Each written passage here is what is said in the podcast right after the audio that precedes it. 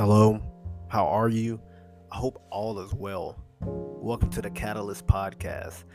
And my name is Albert Williams, and I'm one of the campus ministers here at the USM Wesley. Today, I'm going to be talking to you about transitions or change. One thing that I know that when we all hear the word change, it's almost like, whoa, what are you doing? Why are you bringing this up? That's a little a little too much for me. I'm not quite ready for that yet. And that's how we sometimes respond to change. It happens, and you know, now we have a decision to make. Do we react or do we adapt? A lot of times in college, things are always moving.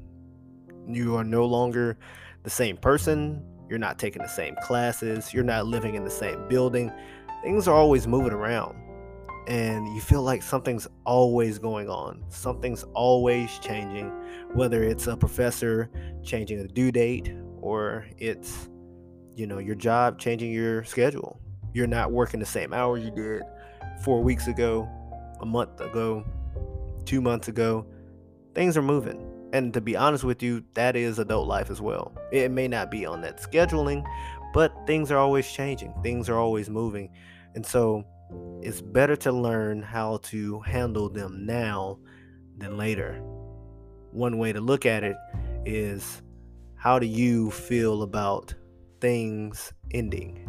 Like your favorite TV show. Were you upset that it ended? Like there are no more seasons. How do you handle that? Are you mad? Do you say, I'm going to watch the show over and over and over again because I don't want to let it go? Or do you say, you know, it was a really good show. I really enjoyed it, but it's done. I can go back and watch it, but it's not coming back. Or how do you handle just when things don't go your way? Do you get mad and say, it doesn't exist, it didn't happen? Do you embrace it and say, okay, I understand?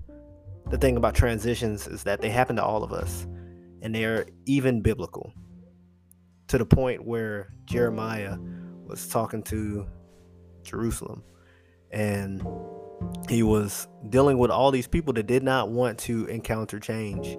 They were going through a lot of turmoil. They were hurting. They were tired. They didn't want to deal with it any longer.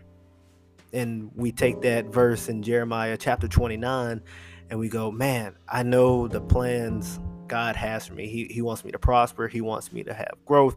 He wants me to do well. Yes, but that requires change. You, you can't be the same person that you once were. I know it's hard. However, there is light on the other side. And that is what graduation feels like. You feel like, wow, I made it. I did it. I'm no longer that freshman college kid that came in. Now I am an adult. I can do things that I was not able to do before. I'm able to pay bills now. I'm able to go and mail things off, and it happened. I'm able to sign my own name on certain documents without having my parents to help me anymore.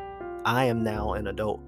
But you had to go through a transition. You had to have some things change because you at 18 cannot do what you do now at 21 or 22. Or maybe you at 18 cannot do what you're doing at 19 or 20.